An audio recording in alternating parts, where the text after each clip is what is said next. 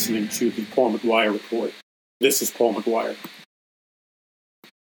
Wherever you are on planet Earth, wherever you are in the USA, you are now listening to the Paul McGuire Report. This is Paul McGuire. Hey, welcome to the program.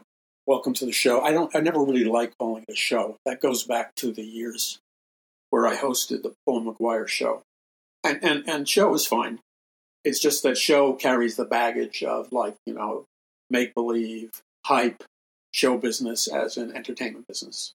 But for lack of better word, but I don't like program either because program sounds so regimented, so like like a uh, flow chart or something. It's too program. It's like programming a computer. It's too rigid. It's a rigid structure. And show is is like show business, hype hoopla.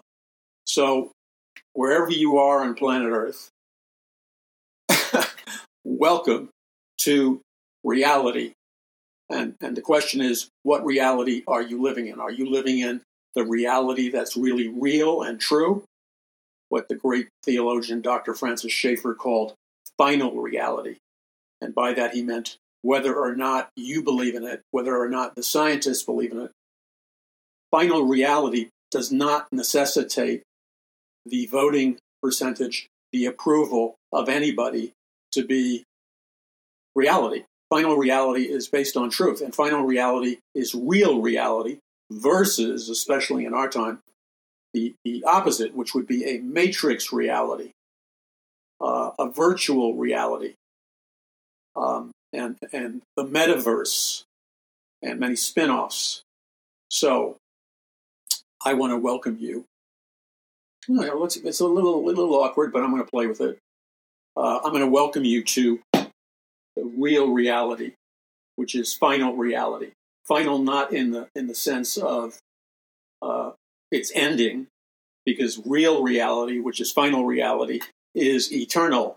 Because the truth about real reality is this: real reality is not only true, it's a truth that sets you free versus an illusion versus a spiritual deception versus a lie as as in the serpent of old as in Satan the father of lies or Lucifer who is also a liar. Real reality is the way the reality the multidimensional reality that we live in really exists. So i want to welcome you this is a long ramp up, isn't it? Sorry. I want to welcome you to real reality where you will have, I promise you, you will have an encounter with truth. And the encounter with truth you have is just not experiential, like it's just not a trip or a high or a mystical bliss state. You know what I'm saying? Like it's not like a psychedelic drug drug trip or a, a meditative uh, mantra state. Real reality is you connecting in truth to this the real world we live in. Now, there are powerful forces in our world that are doing everything that they possibly can to divert billions of people away from understanding, from receiving what could be called final reality or real reality or true reality. And every day you and I are bombarded. We're, we're subjected to a blitzkrieg. A blitzkrieg is a military operation that the, the Nazis engaged in, other armies gave, uh, engaged in. And in a blitzkrieg, you basically unleash hell upon your enemies in the form of airplanes, jets, bombs, nukes, suitcase nukes, soldiers, submarines, uh, missiles, and on and on and on and on. And it's an unrelentless attack. A blitzkrieg is designed to overwhelm your enemy, break the back of your enemy so you can be victorious. And if you're on the right side of the moral equation in the universe, and you can deny all you want the fact that there is a moral equation in the universe, but nevertheless, there is a moral equation of the universe. It goes like this The infinite personal living God of the universe in his construction of the universe, because he is truth and he's the creator, capital C, He constructed the universe and placed in the heart and mind of every man and woman alive an innate knowledge of an absolute right and an absolute wrong based on the Word of God. Now, mankind, especially in our time period, the last days, mankind is in this suicidal mass collective denial, mass collective rebellion against the truth.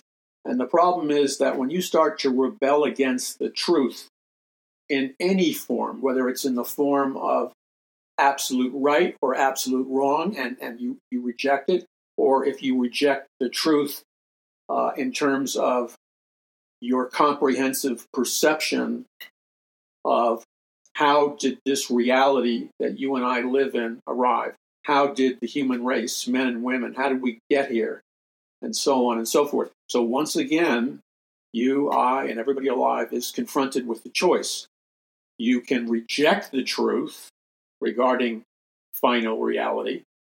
And, and the truth of final reality is that final reality, everything that is, life itself, men and women, all of creation was created by the Creator God, capital C. And He is, He exists, and He is the infinite personal living God of the universe. That is the truth that sets you free. Now, opposing the truth is a spectrum of satanic deception, satanic lies that birth uh, what the Bible calls satanic strongholds. And remember, a stronghold is a satanically energized thought. It's a satanically energized ideology. It's a satanically energized belief system of some kind. It's a satanically energized religion or maybe a mystical experience. A stronghold is not merely a lie in your mind, in your thoughts, in your thinking. A stronghold is far more powerful than that. It is deeply embedded in your consciousness and in your mind, uh, both neurologically and spiritually. It's deeply embedded in you if you allow it to. And it's not just embedded by uh, allegedly, you know, you heard the facts and, and now, you know, hallelujah, you see the light. Charles Darwin is the prophet. And, and the truth is that we all uh, came into being, mankind, the human race came into being after 200 million years of random chance evolution. You know, hallelujah. It's, it's, it's a religion. Darwin, uh, Darwinian evolution is a religion. It's a false religion, but it's also a lie. Very important. It is also a lie because when you do the hard scientific examination, when you demand the empirical evidence that the scientific method requires to validate the theory of evolution and by the uh, theory of evolution and by way by the way it's still called the theory because there is no proof to prove the theory of evolution so um, they in all these years after darwin's theory the origin of, of a species the the proponents of evolution the priests of this new religion have never ever come up with uh, scientific evidence, uh, archaeological evidence, biological evidence in the form of fossils, which are the leftover remains, which theoretically should contain genetic material that prove that over a long period of time, well, let's say hypothetically, once upon a time there was a pebble in orbit around the Earth. And after 40 million years, the pebble, uh, receiving the heat of the sun, uh, spontaneously uh, evolves from non life to a kind of living pebble, which might be uh, a living microorganism or an amoeba or whatever. And then, all through random chance and accidental encounters going on for 200 million years, you have all these species that mysteriously appear, and then, according to the evolutionary priests, they mysteriously appear and they mysteriously evolve. Well, if that's true, then you have the right to expect and demand scientific evidence of that proof. Otherwise, you're just preaching a religion. You're not you're not communicating science. Science is based and built on the scientific method and empirical evidence. In other words, you can come up with evidence that proves your theory, and it's not subjective evidence. So they have collected approximately 80 million fossil records, and yet they have never, among the 80 million fossil records that they've discovered, they have never, ever come up with what they call the missing link. In other words, archeolo- not archaeological, biological evidence in the form of fossils or the discovery that the, discovering the frozen body of a human, you know, deep under Antarctica or the Arctic or uh, in some frozen cave or whatever, or or, or an animal or a, or a, a dinosaur-like creature. None of these discoveries of man, frozen, etc., where the DNA was discovered, they never discovered the link between these beings that, that are not that are clearly not Homo sapien. They're not human beings. They're they're pre-human beings under various names. They're ape-like creatures. They're pre-human beings. But when you examine their DNA, when you examine their genetic code, they are distinctly not human beings. They are a completely different species from human. They are they're different varieties of pre-human beings. So if you go through the 80 million fossil records that they have, you will never find a genetic link between all these creatures they've discovered. You never find the genetic link that shows an evolutionary spiral upward. You never see evidence of of these primitive species evolving into certifiable DNA and genetic men and women. So, bottom line, it's a bankrupt theory. It's been bankrupt for probably, well, it was bankrupt the day, the day that they concocted it. And the Huxleys were involved, by the way, in the concoction. Because you see, the globalist elite, the Luciferian elite, the, the, the satanic elite, they needed, in order to destroy Christianity, which was one of their primary uh, end games, because they are occultists, they are Satanists, they are Luciferians. And so, out of necessity, they could not allow the Bible and its, its uh, revelation of uh, creation as depicted in, in the book of Genesis and other parts of the Bible. They could not allow that to stand in culture, society, and especially in the hearts and minds of children and men and women.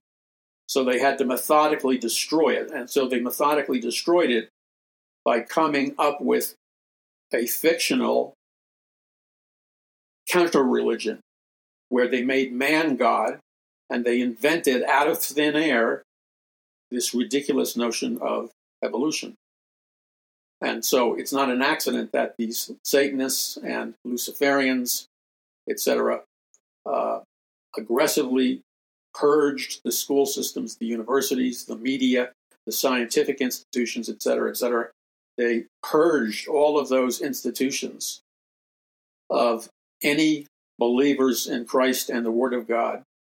They purged all those institutions of any person, any book, any any research, any evidence that would challenge the mythology of evolution. So where we are today is that nobody nobody who has any brains in the scientific community really believes in classical Darwinian evolution. The only people who seem to believe in classical Darwinian evolution are the people who are getting government grants or grants from private institutions controlled by the globalist elite, or who are people that uh, are connected to major universities, uh, like you know MIT, Stanford, and places like that, or or people that are connected to the the global uh, the globalist establishment and people that are connected to well, all the educational institutions. It is only in the environment of the educational institutions and some of these fossilized scientific institutions, no pun intended, uh, that, that Darwinian evolution still can even manage to exist. Because if you look at Darwinian evolution through the lens of its own uh, holy scriptures, Darwin stated in his writings and his, his research, Darwin stated that the primary tenets of evolution are things like might makes right, only the fittest will survive. And that's the, that's the law of the jungle, that evolution is built on a cruel, non personal system where sheer power in the form of a more powerful animal or a more powerful human being is able to destroy and subjugate a lesser powerful human being. And then they hide all the dirty little secrets of evolution from the masses. And the major dirty little secret of evolution that they hide from the masses is the fact that if you really understand evolution and you really believe in evolution, evolution in and of itself is a is a totally racist scientific theory which directly implies that there are genetically superior races, as in a master race, and genetically inferior races, as in inferior races. So the whole Nazi master race ideology, which was first promoted by the Rockefellers and the, the Rockefeller lab, the Rockefeller financed laboratories that financed uh, radical experiments on eugenics and and uh, genetic modification and genetic engineering. Hitler copied all that research and and conducted it in Nazi Germany, and he had a an occultic, and this is quite common. The real belief system is not scientific; it's occultic. Hitler and the other evolutionists had an occultic belief that there was a genetic DNA master race. For Hitler, the master race was this blonde haired, blue eyed Ubermensch or Superman who was genetically superior. And, you know, they came from supposedly, according to Hitler's Nazi genetic scientists, they came from places like uh, Norway and Sweden and, and that entire region. And their characteristics were uh, gray eyes, blue eyes in a variety of shades, uh, uh, high levels of intelligence, strength, immune systems. And Hitler believed that these people constituted the master race. And it, it was his desire to kill off all the inferior races. And on the top of his list, in terms of Hitler's inferior races, as well as the uh, eugenic scientists in America. On the top of their list of inferior races were uh, African Americans, Hispanics, uh, and others. And uh, they believe that that's why Margaret Sanger, the founder of Planned Parenthood, who was financed by the eugenicists, she strategically and deliberately placed the vast majority of her abortion clinics in black or Hispanic neighborhoods because she wanted to radically reduce the population of African Americans and Hispanics. You don't hear any of that, of course. That's that's covered up. Okay, so the elite of this world still believe in might makes right and the concept of a master race. And the other naked truth that you need to understand is that they radically perceive themselves as the embodiment of this master race they see themselves as genetically superior men and women who, because might makes right, because of their uh, uh, self perceived superiority in science and technology and physical strength and IQ and all kinds of things, they believe that they're the, the, the master race that has the genetic right to rule over mankind. And therefore, in our time period with the Great Reset, where you see uh, what was formerly called the New World Order, a one world government, a one world religion, and a one world economic system, has now been rebranded as the Great Reset. And uh, you see that the Great Reset, one of the, the, the main uh, cornerstones of the Great Reset is that they are systematically euthanizing or killing off or at least allegedly killing off uh, what some people allege will eventually be billions of people by using uh, allegedly scientific technologies whose primary purpose, allegedly, is to kill off the more undesirable races, according to them, and allow the master race to rule and reign over the rest of mankind and all of planet Earth. That's why their goal on the Georgia Guidestones was to reduce the Earth's population as fast as possible from 7 billion people down to 500 million people. They, they, they want a master race of rulers, and the rest of us, we are going to be, it's their plan that we are going to be the slaves of this self aggrandized master race. You understand this, right? You don't understand this, you need to understand it. And I explain it in simple terms and documentation in my books, like The Greatest Battle for the Hearts and Minds of Mankind in the History of the World, A Prophecy of the Future of America, Volume 1 and 2. Uh, let's see, The Warning, The Day the Dollar Died. Um, Are You Ready? Power from On High. Man, I am, I am, I am giving away these books at the at the lowest cost I possibly can, and I'm also, we are, this ministry is paying for your postage. Oh, yeah, you'll see a place for postage, but we've reduced the price of the book to cover the postage. So, yes, you'll see postage in the calculation of your bill, but the price of the books have been reduced so much that they that they balance out and kind of gobble up the postage. So that's because I want to see the information and the content distributed as fast as possible while there's still time. Okay, you're listening to the Paul McGuire Report. I'm Paul McGuire. Be sure to visit paulmcguire.us. That's paulmcguire.us. And we will be back in just a moment to expose the master plan that is underway right now and why it is accelerating and what we must do if we if we are to really be the people that claim we love Jesus Christ if we are to really be the people who would ask, What would Jesus do?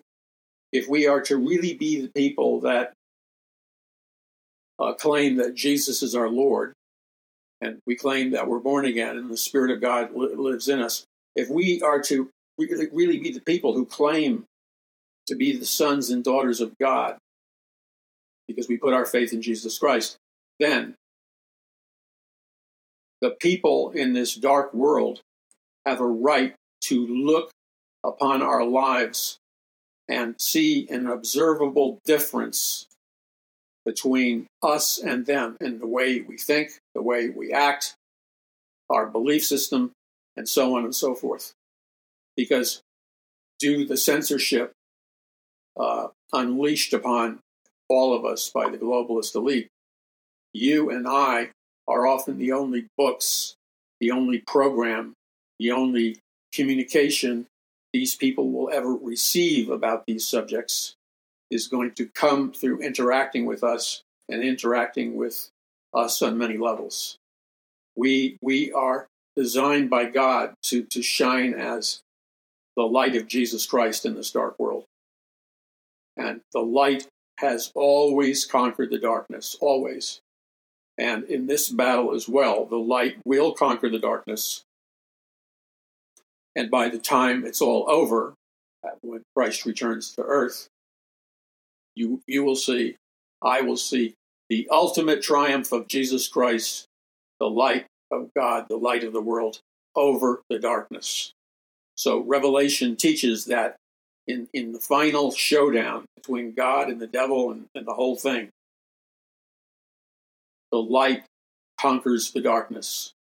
The truth conquers the lies. And nothing, nothing, nothing, nothing on heaven or earth can stop the reality of that. Nothing. And so we're to, to position ourselves and, and brace ourselves in the security of those truths and allow the Spirit of God to pour in us the spirit of joy, because the, the joy of the Lord is our strength. And that joy flows from a robust understanding of the truth. You're listening to the Paul McGuire Report. I'm Paul McGuire. Visit paulmcguire.us.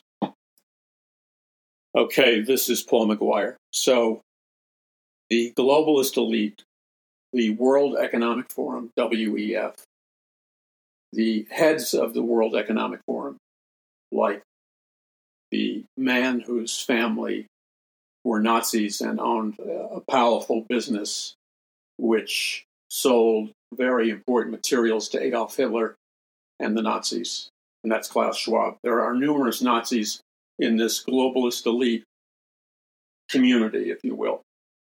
Now, their, their intellectual poster boy, Harari, uh, is, is very outspoken. He's kind of in love with himself, but at least he doesn't blow smoke in your eyes. If you listen carefully, he's telling you exactly what they are doing, the globalist elite. And he's telling you openly exactly what they plan to do. So I'm going to play a little, little clip for you, and I want you to listen very carefully. They're not hiding anything. You need to hear the one thing that people need to learn about history, and you hear historians talk about this over and over again. Those that uh, those that are, fail to learn the lessons of history are doomed to repeat them again. That never stops. If you do not learn the lessons of history, because by the way, you never bothered to read history, you are damned. You are doomed to repeat the horror, the mistakes of previous generations. So listen carefully for what they have planned for you. They're not playing games. And I, I really want to emphasize this. They're not playing games. They are in the process of doing this now, and there's more to come. So let's listen to Harari, the, the, the key intellectual leader slash visionary of the WEF. So many humans for. When asked if he has any answers to that question, Harari appears amused. Watch this. The big political and economic question of the 21st century will be what do we need humans for? Or at least, what do we need so many humans for? Do you have an answer in the book? Um, at present, the best guess we have is uh, keep them happy with drugs and computer games. Okay, that's what the globalist elite, the satanic elite, Harari, and the others, Klaus Schwab, the World Economic Forum, they have been openly, this is nothing new, among the elitist circles, they have been saying this kind of verbiage over and over again for hundreds of years. And in the last 75 years, they have said it constantly. So they're in no way hiding from you or hiding from people or hiding from Christians. They're in no way hiding the, the darkness of their evil, wicked plans.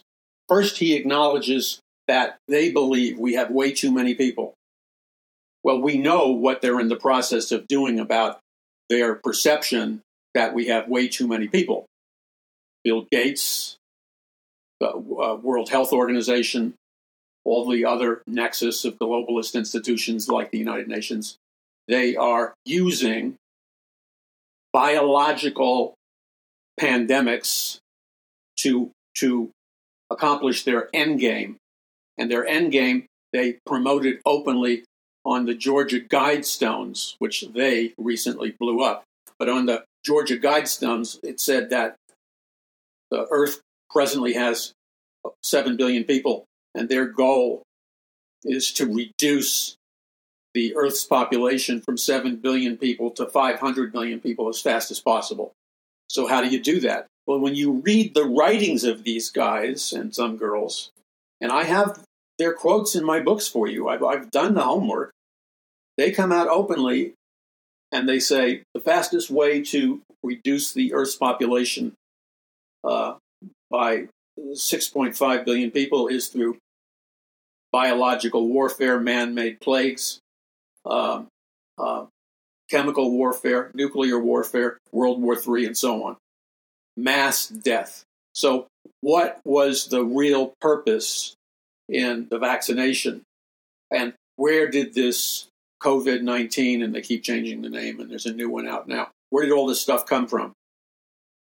Well, as I was preparing for today's program in the studio and rereading some of my earlier books, and it just blows my mind when I reread my earlier books and see that the, the, the truth that I put in my books, I could have li- literally written yesterday or the day before. That's how up to date they are.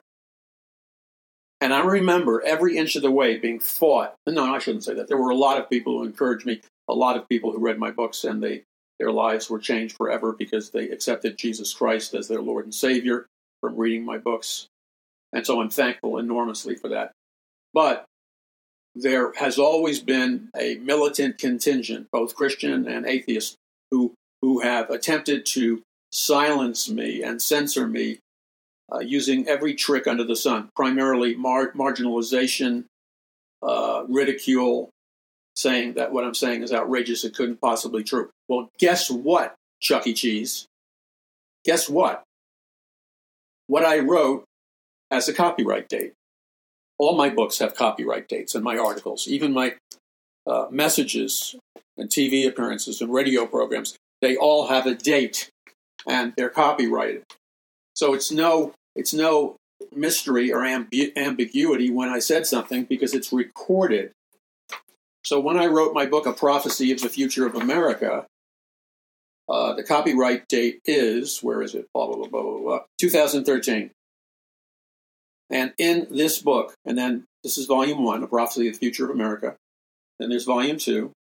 I talk about all the stuff that all the Johnny come latelys are, have, all the Johnny come latelys who finally woke up, and I thank God for them. I, am a little bit satirical, but ultimately, I thank God for them. Ultimately, I rejoice that they finally woke up because, for crying out loud, myself and uh, a small percentage of others, we gave our lives to plant the seeds of truth in this population. So, I thank God that they're now saying what I'm saying and what others have said. There weren't many of us, and they're shouting it from the housetops. So I rejoice in that. And I, I pray for them that God will bless their efforts. I don't care who gets the credit when we cross over into eternity, the only credit you, you need to care about and I need to care about is, is the favor of Jesus Christ. I mean, this world, in, in case you haven't read your Bible, planet Earth eventually is going to burn up. It's going to self destruct. So if, if you're expecting a monument to yourself to be built down here on Earth, an Earth that is transitory at best, you're an idiot. And so I decided not to be an idiot and get my thinking, thinking in line with the Word of God. My interest is not uh, trying to be famous. You know how stupid that is? To try to be famous in, in a finite world? By the time, I mean, millions of people know about me and stuff like that. Okay, so big deal. In heaven, it won't mean anything. Nobody will remember, so why waste time trying to get the credit? The only credit I want is the favor of Jesus Christ. I want to I want to have him look into my eyes and say, "Well done, thou good and faithful servant." Because you know and I know that any of the stuff that we do out of a pure heart, that's what we get rewarded for. If if we're looking to have our egos built up or or you know have people praise us, you we, we get our reward down here. The problem with getting your reward down here is that your life down here is over in the blink of an eye. So I decided that, you know, God purges us all at different times of our foolishness and our carnality. But I thank God that He dealt with me in this area. And, uh, and, and He's dealt with many of you in this area too. And the, the reward you're looking for is the one that He gives out. Okay, that's that's when you're finally going to get the payday. That's when you're going to get paid what you deserve, and you're going to get rewarded for what you don't deserve because God is good. Okay, so th- this guy is is saying what the, the globalist elite I've been writing about it for, for decades. He's saying it's their plan to control the masses with computer games and drugs. So if you want to know why America has not only a drug epidemic among the youth and adults, and why people are addicted to computer games and, and stuff like that, that's a, it's part of a plan. It's intentional. It's to keep people's brains occupied, to, to keep them, to use his words, in a stupor, so they can control and conquer the world. So, so you see, um, the the globalist elite are long term thinkers, and so their game plan is okay. We'll get everybody addicted to drugs, legal and illegal, and then we'll get everybody addicted to computer games and stuff like that. They'll all be too busy playing their games, etc., to notice that we are in the process of we're telling them that we're, that we're going to give them heaven on earth. And because they don't read history, because they don't think, because they don't study, they actually believe our lie. And they're laughing privately. They're laughing their heads off.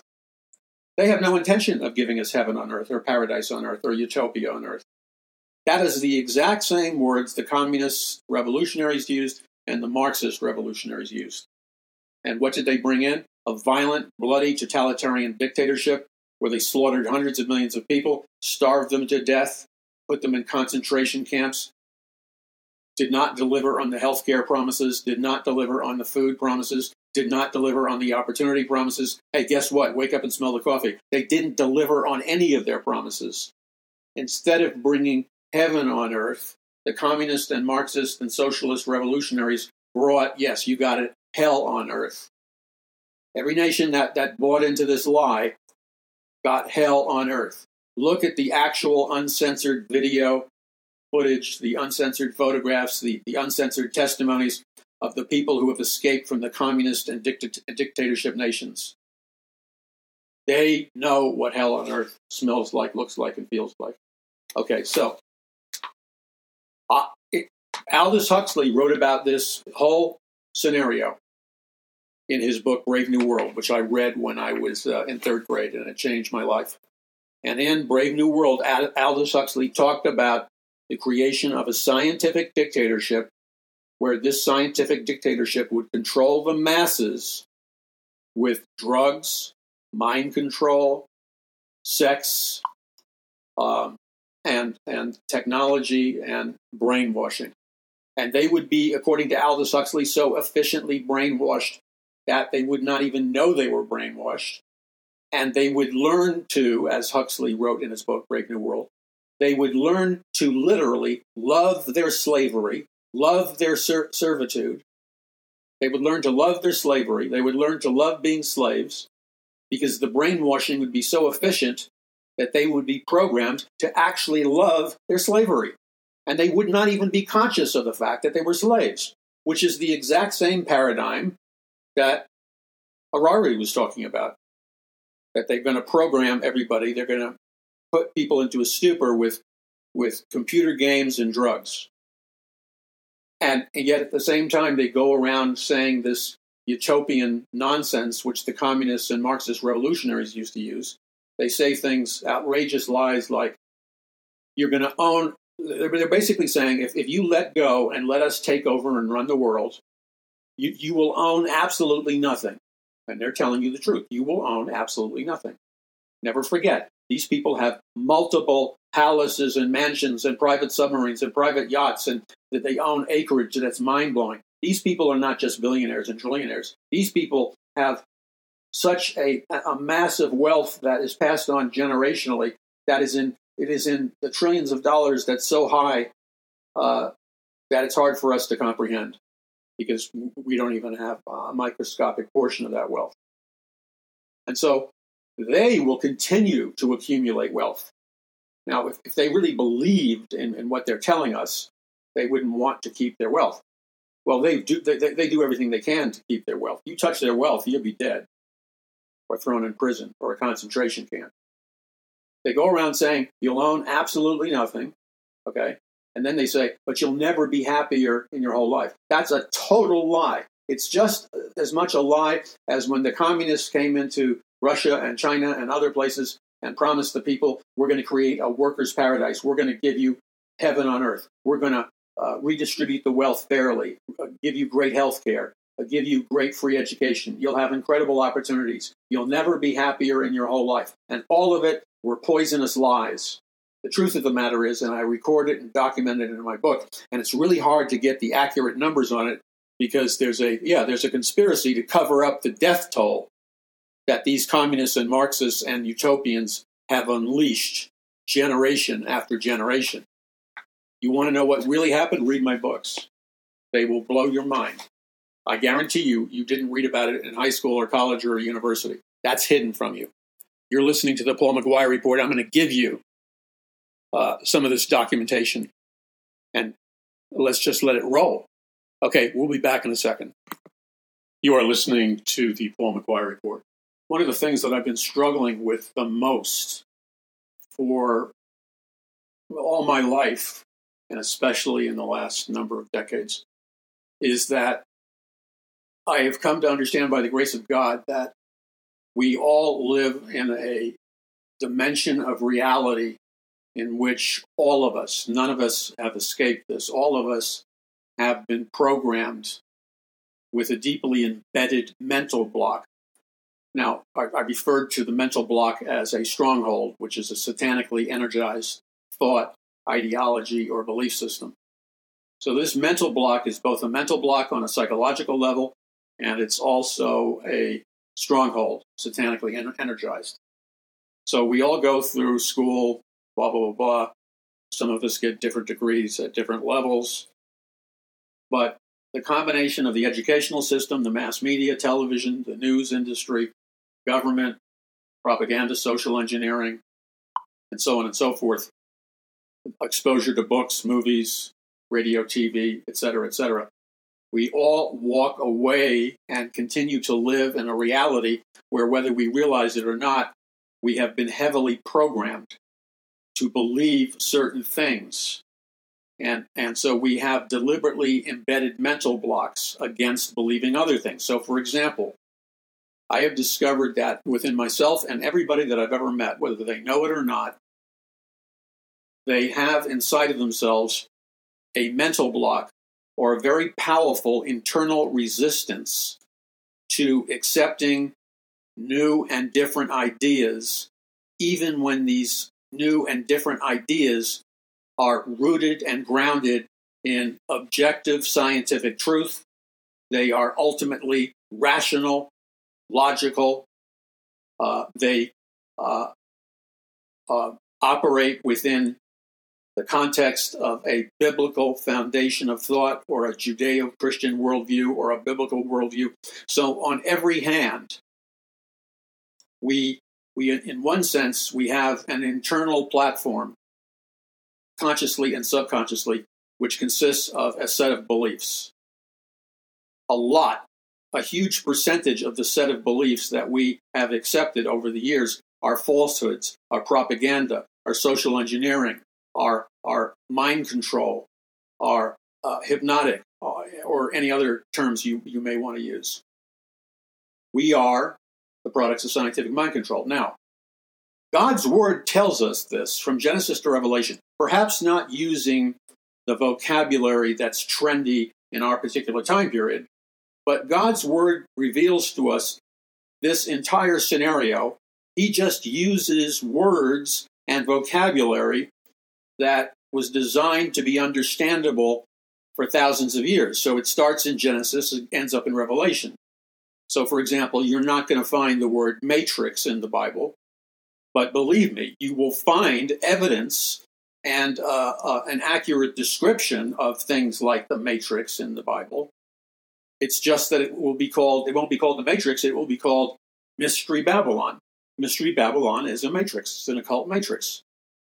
Um, the Bible will not use the word specifically multidimensional reality, but the Bible is packed with truth and revelation about the verifiable existence of multidimensional reality.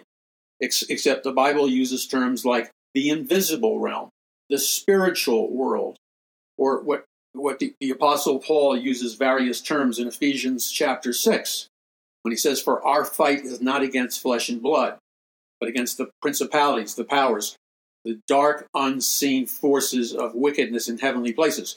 What are the dark, unseen forces of wickedness in heavenly places? Heavenly places refers to the spiritual dimension.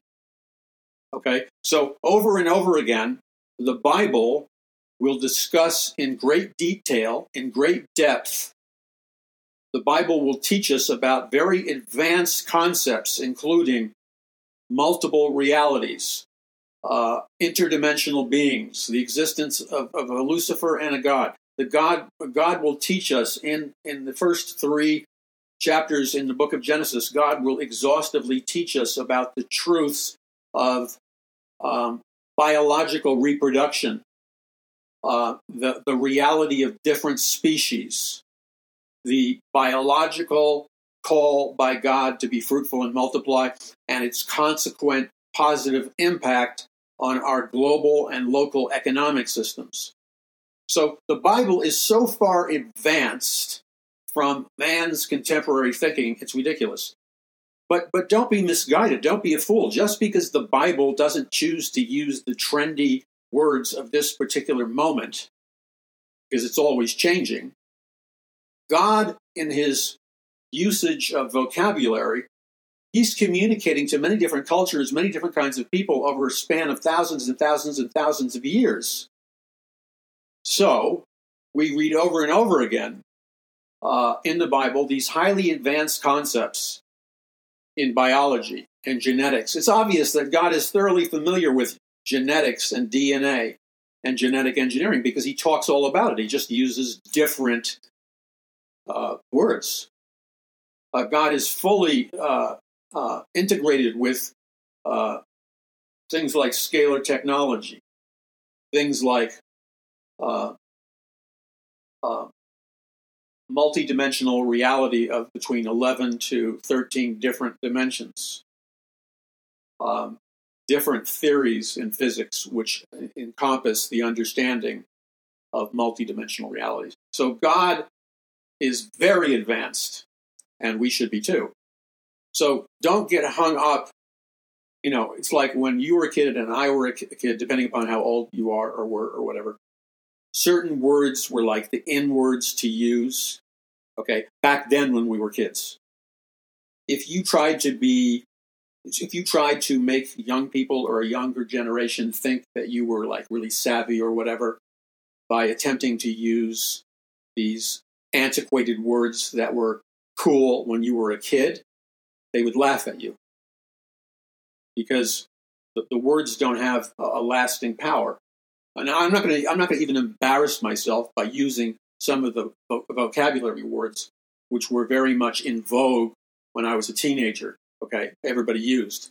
But then they they passed away and they became old fashioned, and these phrases and words became objects of ridicule if you use them today. So, for example, hippies used to use a term called far out. Then even the hippies were embarrassed by the term far out, and they made fun of it by developing a new term called farm out.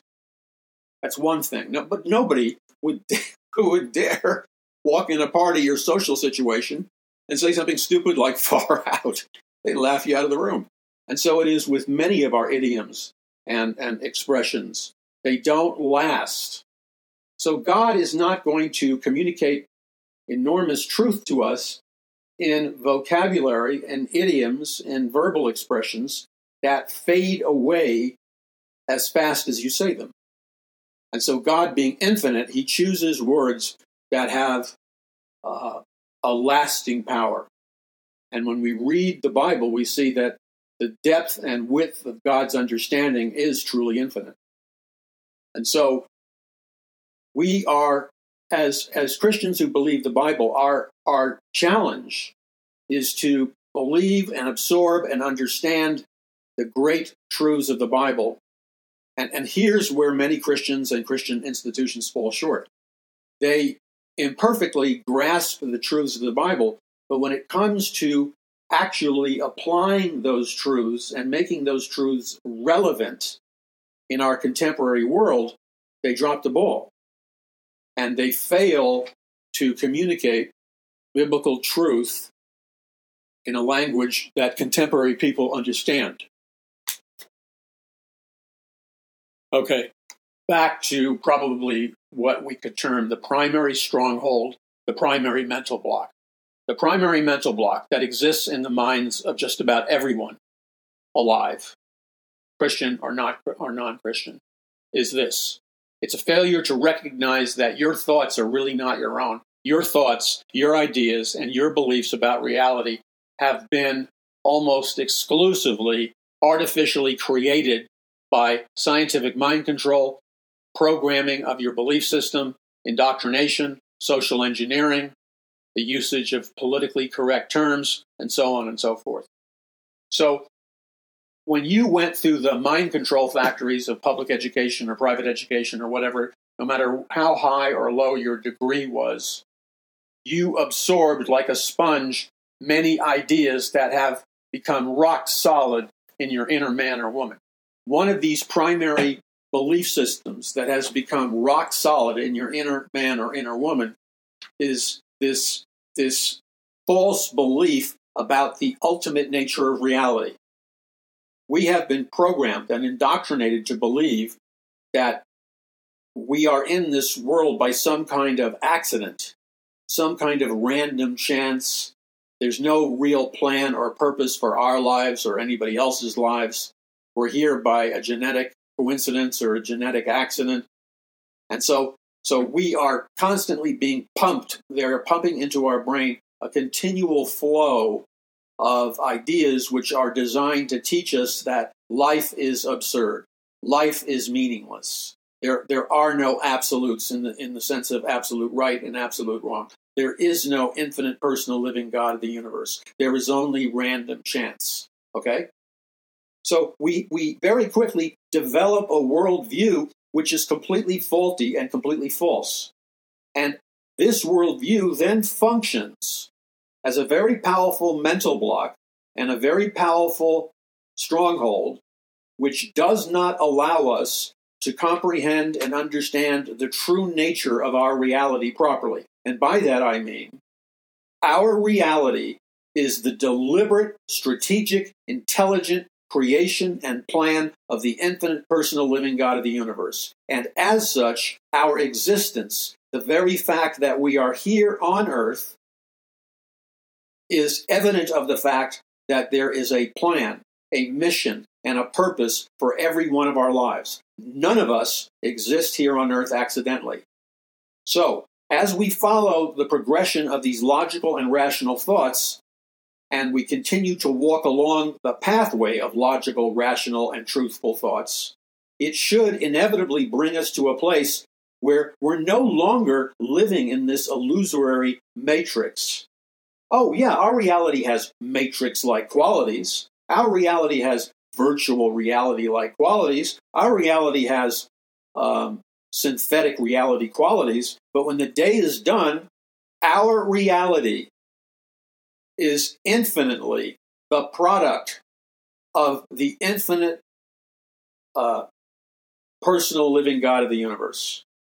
And He has a plan for every one of our lives. He knew every one of us before the world began. The Bible says God knew us before the foundation of the world began. That means that God knew who you were, what your mission was to be, what your gifting was all about.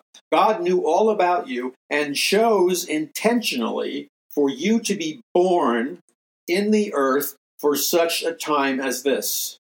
It's not, none of the process is accidental or chaotic which is what the faulty world system teaches you.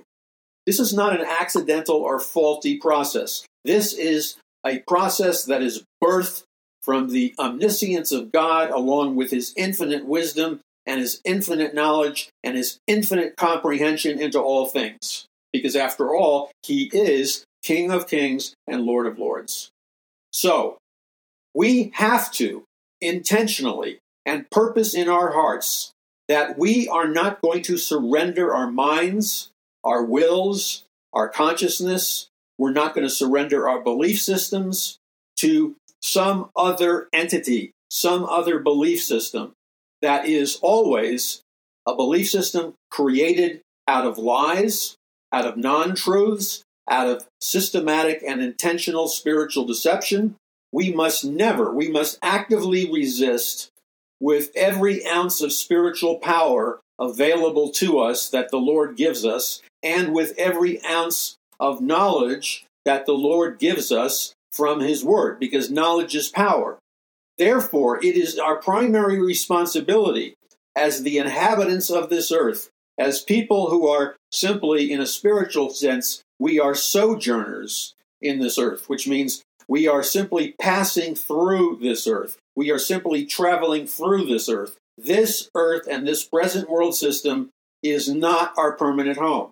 Therefore, one of the primary commandments of God to us that we must receive, we must put our faith in, and we must act on is revealed to us in the beginning chapters of Genesis, where we see the serpent of old coming to tempt first Eve and then Adam and getting them to violate God's only commandment uh, to them, which is they were commanded by God not to eat of the fruit of the tree located in the middle of the Garden of Eden.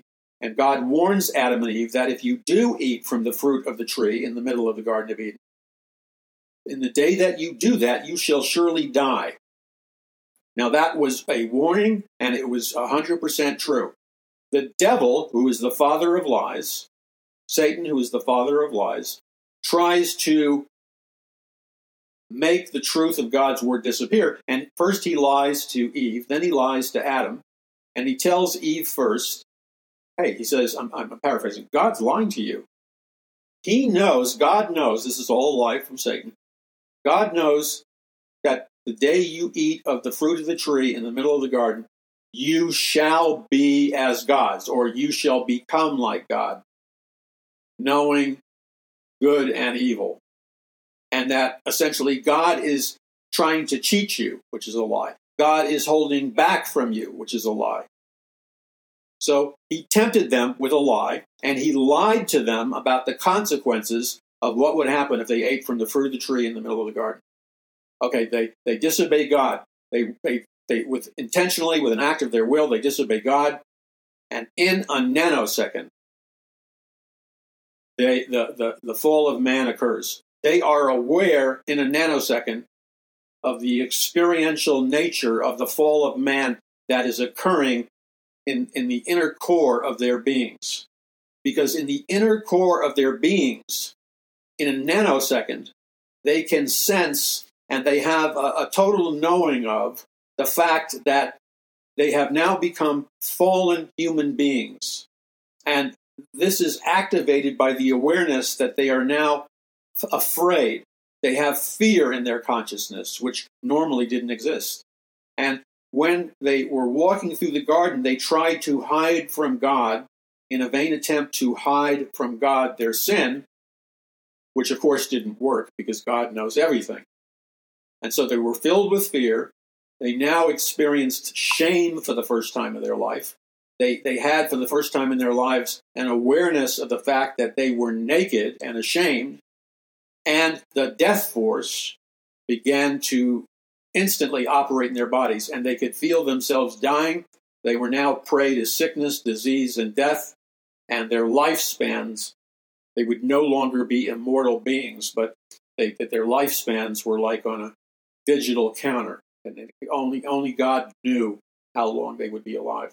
So, so in that discussion with Lucifer and and and the devil and the serpent of old, and in that entire environment of paradise in the Garden of Eden, when you study those chapters, God is revealing to you and me. It's kind of a micro picture of the giant picture between man and God, the fall of man, the redemption of man, and the coming restoration of paradise, and God's love for mankind despite their sin, and the fact that God is willing to save men and women uh, through the blood of Jesus Christ if they put their faith in Jesus Christ. Okay, so right there in that in that historical literal account, which is both scientifically true, psychologically true, biologically true, and spiritually true, in that microcosm of interaction and relationship between God, you have in a miniaturized form the entire story of this transitory world system Satan, the father of lies, and the ultimate call of God on every man and woman to have eternal life and live with God in heaven in a brand new glorified body, where God finally, for all eternity, undoes the entire curse. And then they are allowed back into paradise again. Because God is love, they are allowed back into paradise again. Now, here we have to observe the fundamental radical difference between the biblical account in that microcosm story of Adam and Eve, eternal life, eating the forbidden fruit, the lies of Satan, the lies of uh, Lucifer, uh, the, the, the fact that the serpent of old is being used to, to communicate this deception to Adam and Eve, the fall of man, and then finally the restoration of man. It's all power packed in uh, just a few paragraphs, and then, of course, it's reiterated, expanded upon, and repeated throughout the Bible from Genesis to Revelation. So, what does it tell us? It tells us that truth is truth. God is crying out to us right now from those passages of Scripture. God is crying out to you right now through those passages of Scripture. In fact, God Almighty is crying out to the human, the entire human race through those passages of Scripture. God's approach and God's nature as our loving Heavenly Father. And not only that, the mystery, but the truthfulness and reality of God being the triune God God the Father, God the Son, God the Holy Spirit. God is love. He is agape love, which is the highest spiritual love that is totally selfless, totally giving. And the summary of God being love is the fact that God is willing to die and give up his own life through his son Jesus Christ in order for us to have eternal life.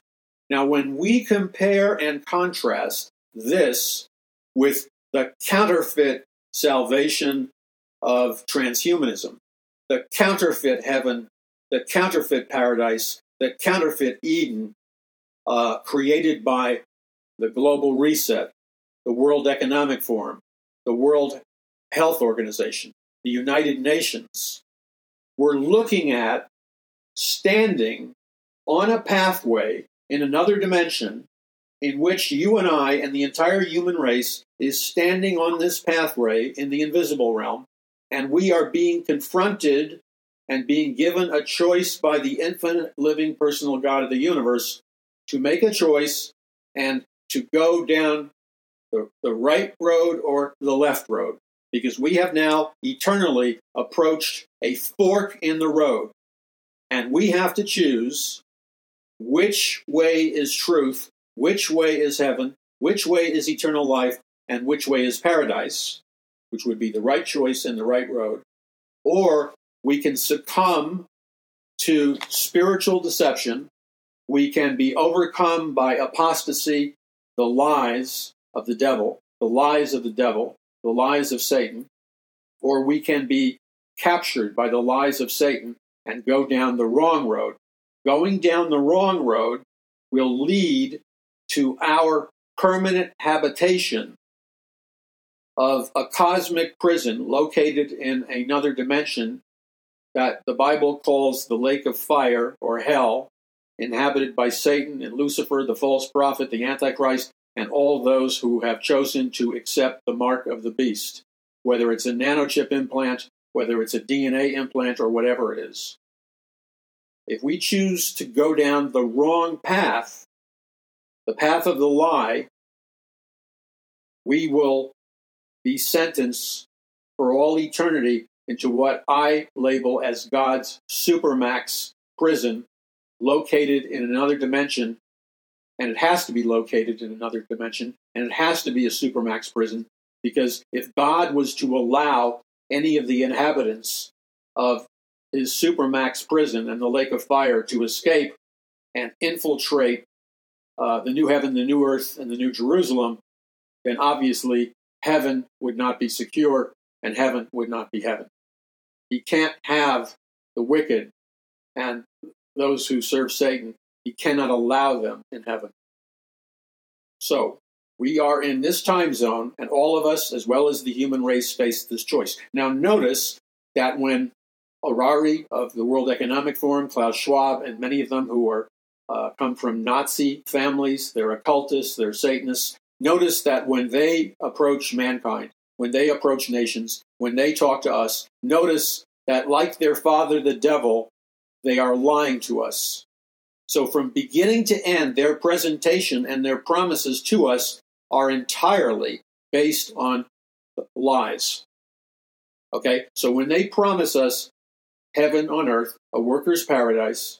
You'll never own anything, but you'll never be happier in your life.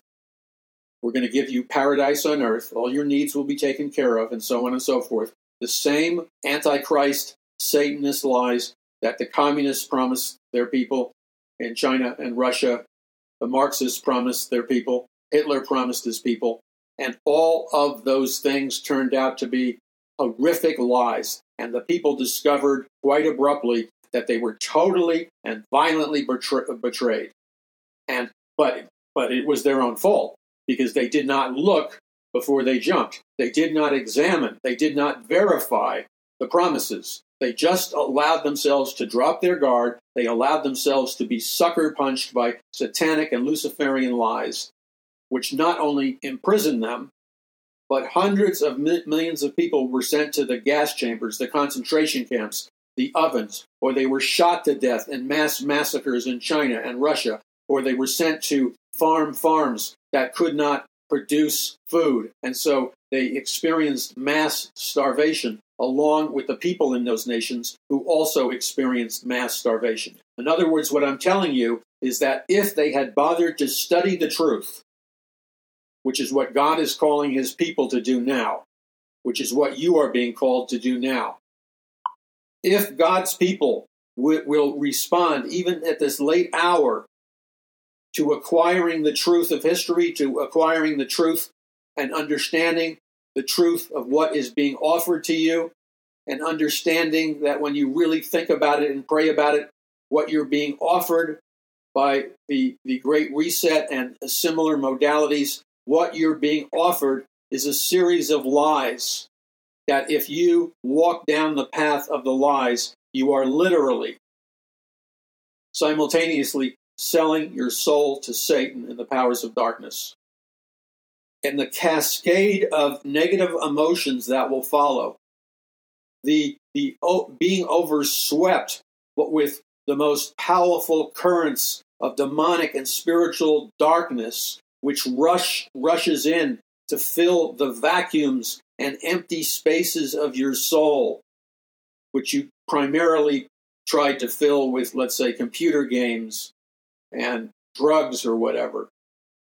They didn't satisfy. What the world offers, all of the toys that the world offers you under the Mystery Babylon system will never fully satisfy.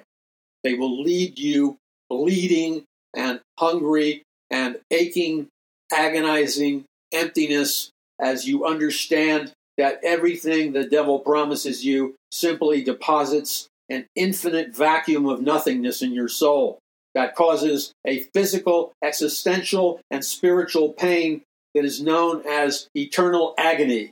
Eternal agony, which is the exact linguistic definition of what it's like to live eternally in hell with Satan. It is described precisely and with great accuracy in the Bible as living in eternal agony. Please understand that hell, when people say stupid things like, I, I, would prefer to go hell to hell because that's where, where all my friends are. Pray for them. They have no idea what they're talking about. Pray for them. They have no idea what they're talking about. Hell is not going to be a party with their friends. Hell is described in, in, in the Bible as the lake of fire, and it's an experience of eternal agony. That agony is beyond the Richter scale. It's beyond anything that we can imagine, or think. And do not think vainly for one moment that the lake of fire or hell or eternal agony is evidence of God being a cruel God, God being a mean God. Nothing could be further than nothing could be further from the truth. The reality of the fact that some people are such reprobates are in such rebellion, antichrist rebellion against God who is love. That reality and the necessity to sentence those people into the lake of fire or hell or God's supermax prison where they'll experience eternal agony. That, in no way, shape, or form, is evidence that God is a cruel and hateful and unfair God. No, not at all. You have to understand what is at stake eternally. And God, because He is love, has done everything that only God could do over thousands and thousands of years. God has done everything that He could possibly do, insomuch as He even sent His only begotten Son to die personally for us in eternal agony. Christ was crucified on a cross in agony so that he could die for and pay for our sins, which would allow us entrance into heaven, which would allow the blood of Jesus Christ to cleanse us of all sin. God, in no way, shape, or form, is even remotely cruel. So you need to really read the scripture and think through logically, rationally, and analytically your thoughts. And if you're coming up with this ridiculous, and it is ridiculous, this ridiculous notion that God is cruel, then you better look at your equation because it is impossible for God to be cruel. Why? Because God, by his very nature, is pure love. God is agape love. God is the highest form of love that there is in the universe, demonstrated by the death and resurrection of Jesus Christ. It is, it is spiritually it is spiritually impossible for God to be cruel. In fact, the opposite is, tr- is true. There is no being like the supreme being, God Almighty, who is who is at such a high state of infinite perfect love. There is no creature, there is no being like the supreme being in the entire universe, in the entirety of creation, that expresses the eternal and infinite nature of pure love greater than God does. Okay? So that that's a slam dunk. It's answered. So we choose the path that we walk on by the grace of God. And we recognize that while we're here on earth, each one of us has been given a mission and an assignment because God knew us before the foundation of the world. And our job is to step by step, with childlike faith, put our trust in God, put our faith in God, and walk in the supernatural power of God, walk in the wisdom of God. And in that way, and it's only in that way, we can receive the spiritual power that will enable us to fulfill our specific divine mission. It will enable us to save souls. It will enable us to do what God created us to do, to do what God gifted us to do, when he knew us before the foundation of the world, and he chose us outside of the dimensions of space and time to be here on the earth for such a time as this. So you and I can run the race with victory because God will pour out his Holy Spirit upon us. And on that note, a note of rejoicing, a note of hope, a note of victory, and a note of the goodness of God and finally, a note of the truthfulness that it is God alone and the children of God, all those who have been born again and put their faith in Jesus Christ. It is on that truthfulness of receiving eternal life by faith and becoming the sons and daughters of God as eternal beings. It is on that note that we can express the joy of the Spirit of God and we can have a sense of being awakened by the purity, the power, and the glory of the Holy Spirit. And to the degree that we walk step by step in faith, receiving the glory and the purity of the Holy Spirit, is to the degree we will express the love of God into the hearts and minds and lives of others, and thus bring in what it means by a last day's soul harvest and a last days biblical revival. Obviously, these are contingent upon whether our repentance and our obedience is genuine. I need you to stand with me in this great spiritual battle. You and I were called to be here for such a time as this. I need you to simply ask God, Lord, how much would you have me donate or con- con- contribute uh, to Paul McGuire Ministries or Paradise Mountain Church? Whatever God tells you to do, obey Him. Then I need you to be an intercessory prayer warrior for me, my family, and everybody involved in this ministry. And finally, I need you to stand with me in practical ways to fight against the rigging and endless attacks on the internet and other places. Together, if we will move together, we can turn the tide of the spiritual battle. do not surrender to a non biblical and false uh, interpretation of the Bible where you come up with the erroneous theological conclusion that God has called us for defeat, that God has called us to be conquered, that God has called us to be captives. That is not true. God called us to be more than conquerors in Christ Jesus. So then, let's get about it and let's be busy faithfully doing and completing our Father's business. God bless you. This is Paul McGuire. Visit paulmcguire.us.